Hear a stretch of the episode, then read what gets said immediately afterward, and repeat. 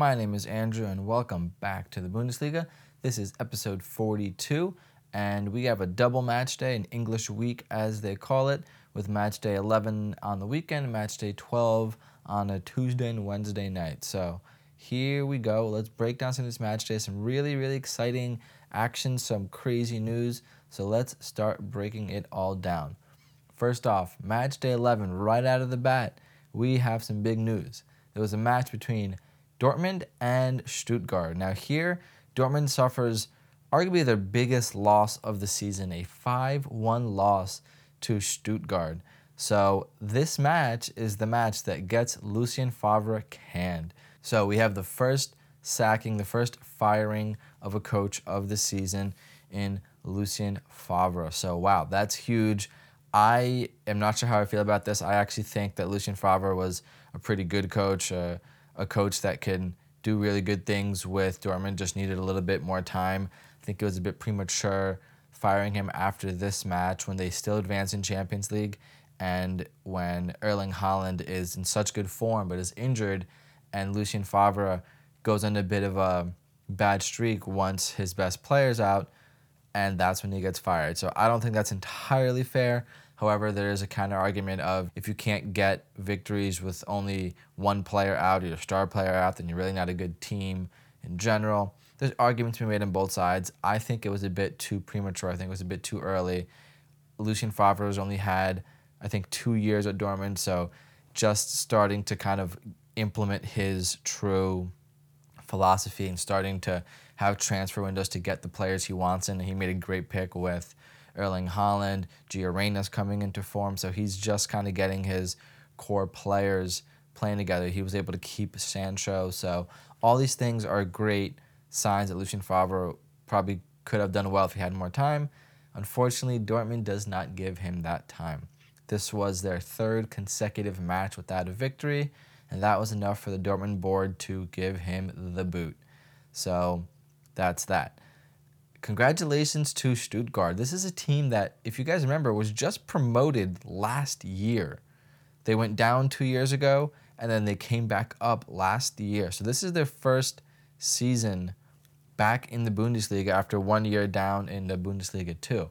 So congratulations on them for showing up against a contender team like uh, Borussia Dortmund and putting in five goals. So that's pretty impressive.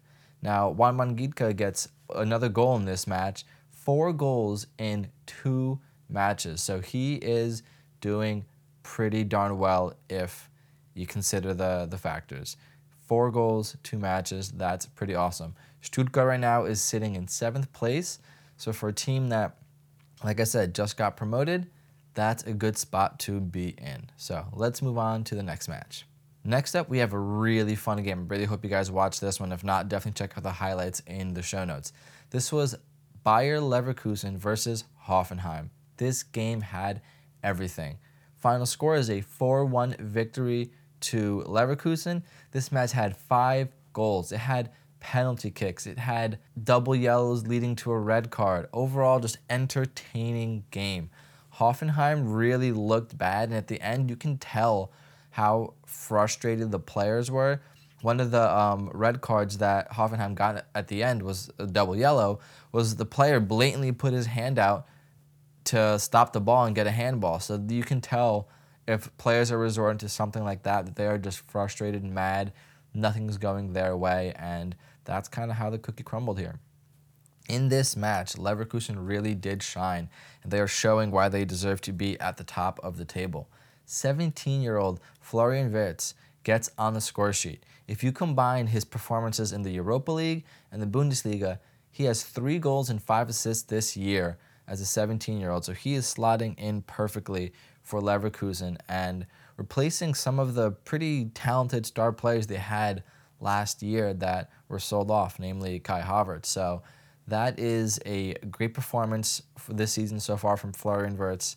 So shout out to him like like I have been saying recently, a lot of the youngsters are really killing it in in the uh, the Bundesliga this year. You have Haaland, you have Wirtz, you have Gio Reyna, Musiala. So I'm I'm glad that as a Bundesliga fan, I get to watch them play now, develop now. They're still a bit raw, but you get to see that talent. You get to see 16, 17, 18 year old players playing professional soccer where Prem fans aren't going to hear about them for another two, three years, you know, when their team decides to buy them. I'm getting to see them now, and that is super exciting. It's kind of like an eye into the future. So, with this victory, Leverkusen moves into first place, one point above Bayern.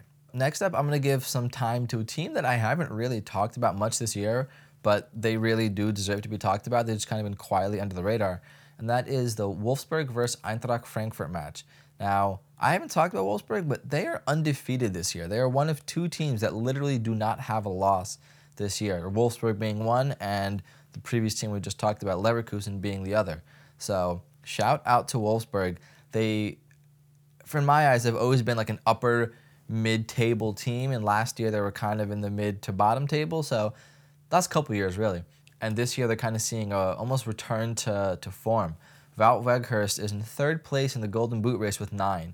With Haaland out till January, can he get himself into a serious Golden Boot race with Robert Lewandowski? Because Lewandowski is up, up there with, I think, 13 goals or 12 goals, and Wout Weghorst is up to nine right now. Haaland being out, you never know. He can kind of catch up a little bit here. This match is a late winner for Wolfsburg. They scored two goals after the 75th minute. With them playing how well they are, without Weghorst being in the form he's in, and them being undefeated so far this year, could they get themselves into a European spot? Maybe Europa League or possibly Champions League? Let me know what you guys think, because I think that they're making a run this year, and it's going to be interesting to see if they can get back into Europe. I think that they could probably pull it off. Gladbach's not looking that good this year, and you know there, there's six spots, so I think that Wolfsburg could find themselves taking one of those spots. However, Wolfsburg problem is they need to turn some of those ties into wins. They are not losing any games. They haven't lost a game yet, but they're getting majority ties more so than victories. They need to turn some of those ties into wins. Right now, they sit in fourth place. They're above teams like Dortmund, which just lost 5 1 and has lost the last three matches, or haven't won in three matches, and teams like Gladbach that last year were title contenders until January, where they fell off. So Wolfsburg is sitting in a really good spot for themselves. Next up, we have RB Leipzig versus Werder Bremen. So here, this is a 2 0 victory to Leipzig. Daniel Olmo seems to finally have found his form with Wolfsburg. Angelino is just, he's not, I'm not saying he's peaked, but he is in mid season form. He is firing on all cylinders, doing super well, putting in lots of crosses, running up and down those wings, and providing a lot of good plays for RB Leipzig.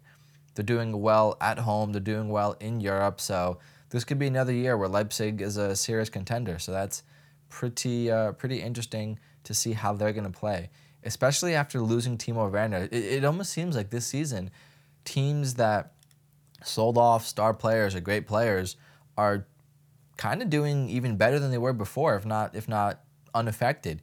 You have Leverkusen sold off players, first place. You have RB Leipzig that sold off Timo Werner, still doing pretty well. They could be a contender this year. Right now, they rely more on team play than they did when they had Timo Werner. That's kind of a theme. You know, when teams have star players, they can very frequently get in the mindset of just pass it to that guy, pass it to that guy, pass it to that guy. As opposed to now, they have to play as a team and look for Yussuf Poulsen, look for Dani Olmo. They have to create plays, look for Emil Forsberg. They have to actually make uh, a, a team goal as opposed to give it to one guy and rely on their brilliance. So if you look at the gameplay last week versus Bayern, they did that. You know, after they scored their first goal, they didn't park the bus. They didn't play defensive. They kept on pushing and pushing, and they realized it's not enough to get one against Bayern. So they play well as a team right now, and that's what's working for them. Also, just as an American, I got to give shout out to two American players in this game. We have Josh Sargent from Werder Bremen and Tyler Adams, who is not getting much starting time for Leipzig, but he's coming off the bench a lot. So I just want to give a shout out to the two American players that got to face off in this game here. Now, last thing I want to talk about for this last match day is Mark Uth. He sustained a pretty serious head injury in Schalke's match against Augsburg, had to be carted off and went to the hospital. I believe he may have had a concussion. He definitely had to go through concussion protocol and all that and you, you hate to see it. You know, Mark Markuth just transferred to Schalke this year, wanted to help them out with their uh, form and, and how they're playing last year. Unfortunately, Schalke is not doing great this year, and on top of all that, to lose one of their star strikers, star goal scorers, in Mark Uth is a huge blow. So I wish nothing but the speediest and best recovery for Mark Uth. Hope he does well and is able to get back as soon as it's safe for him to play again. Like I said, wish him a speedy recovery. Schalke, I don't. There's nothing. I don't really know what to say to Schalke. They're in dead last, the opposite of Wolfsburg or Leverkusen. They don't have one victory on the year at all, and on top of that, they lose their best goal scorer. So Schalke is just not looking in good form at all, and I would not be surprised if they get relegated this year. It's sad to say, you know, we're going to lose the Revier Derby, which I've said over and over is my favorite derby in the Bundesliga. It's can be more exciting than Der Klassiker lots of times. So this is going to be a huge loss if Schalke gets relegated. All right, now we are on to match day 12. Here we see Bayern take on Wolfsburg. Now, say what you will about Bayern, you know, they're perennial winners, they're the record champions, eight in a row. This is not their best season. They're still obviously gonna have the be the odds-on favorite and still be towards the top of the table, but they're not playing as well as they can. This is their sixth consecutive match where Bayern gives up the first goal. Now, it's shocking that they haven't lost any of those matches when they gave up the first goal, but that's still not a good sign from the record champions. Six consecutive matches giving up the first goal. The entire first half of this match was dominated by Wolfsburg, minus an extra time goal from Lewandowski with a beautiful, beautiful assist from Kingsley Coman. But they really looked flat, and Wolfsburg had them outplayed in the first 45. I want to continue to give props and a shout out to Coman. He has seven assists in five games and two goals in that same time. He had a nice assist today, so Kingsley Coman is just in peak form right now. Lewandowski does what he does against Wolfsburg. He gets a brace, and Bayern squeeze out the victory against Wolfsburg, a really good Wolfsburg side. So that that's a shaky match. Next up, we have Leverkusen versus FC Köln. Here, they dominate Cologne with a four goal game. So wow, that is pretty good for Leverkusen. They're, they're putting up lots of goals in every game they play. They had 14 shots, seven on target, 67% possession. So they are just coasting and really seem dangerous. I'm kind of worried because I think Bayern has to play them next week. So this is going to be a very interesting lineup coming up. Shout out again, youngster Florian Wirtz gets his second goal in two games. So, like I said before, he's filling in. He's stepping up to Kai Havertz's shoes, putting them on, and playing well. So, shout out to 17 year old Florian Wirtz. All right, next up, we have a super exciting match. This one will also have highlights in the show notes. Please check it out. It has all the drama you could want. So, if you're sick and tired of watching Arsenal lose every week or lose to Burnley or sick of seeing Brighton tie whoever else they're playing and paying 15 bucks for it, check out some Bundesliga action. Here we have Borussia Mönchengladbach versus Eintracht Frankfurt. Try saying those names five times fast. Anyway, in this match, we have a brace from Andre Silva and a goal from Aymen Barkok to put Frankfurt up, right? However, that's not enough for them. Late in the game, Lars Stindl gets a 90th minute penalty kick to bring them within one goal of Frankfurt. So at this point, three Frankfurt, to Gladbach. In stoppage time, captain Lars Stindl is able to complete his hat trick and allows Gladbach to walk away with one point from Frankfurt. So that is drama at its highest. You know, in the 89th minute, you're up 3 1, final score 3 3. That is some drama. That is really fun game. Your captain gets a hat trick. What more can you want as a Gladbach fan? Obviously, a victory, but you'll take a match where you were gonna lose and in six minutes pulled out a victory. So, oh, sorry, pulled out a tie. So that is definitely something that I think Gladbach fans can be happy about. Now, that was a pretty dramatic game. A lot of fun, a lot of fun watching as a fan. But both these teams have a problem where they aren't losing many games, but they aren't winning a lot either. They're both getting lots of ties, which seems to be a pretty common thing in the Bundesliga this year. Gladbach sitting on six ties, Frankfurt sitting on eight ties. So not losing very much, but getting lots of ties, and that's kind of what's keeping them in the the mid card and, and not having them up there with the Leipzigs and the Leverkusens and Bayerns because they're just not pulling enough victories out of the games they have. So I would say one note for Gladbach and Frankfurt to do better would be to kind of finish the chances they have because ties aren't going to get them into European competition and aren't going to get them into the Bundesliga race. So, next up, we have Union Berlin versus VfB Stuttgart. So, Union pretty much had this wrapped up until Stuttgart had two goals after the 80th minute to tie it up in the last 10 minutes. Union is still overperforming in my opinion, but they are just really good right now. This is a team that, just like Stuttgart, Stuttgart got promoted this season, or, or I guess last season from the Bundesliga 2. This is Union Berlin's second season since they got promoted, and they are just doing so well right now. Both these teams sit in sixth and seventh places, respectively. And for teams that have been promoted this year and last year to not be floundering at the bottom like Arminia Bielefeld or other teams that get promoted and sit the bottom all year and then go back down, these teams are, you know, one of them sits in a, Euro- European spot right now for the Europa League. So, you know, Union and Stuttgart are really doing well for teams that just got promoted, and they're showing why they deserve to be in the Bundesliga and not in the second division. So, shout out to those two teams, both playing super well. Now, Dortmund's next match is Werder Bremen. So this is their first match without Lucien Favre as coach. First game under caretaker coach Edin Terzic. They are back to their winning ways with a 2 1 victory over Bremen. Not too impressive, but it is a victory. Now, a lot of people might be wondering who Edin Terzic is, so I'm going to give you a little bit of background.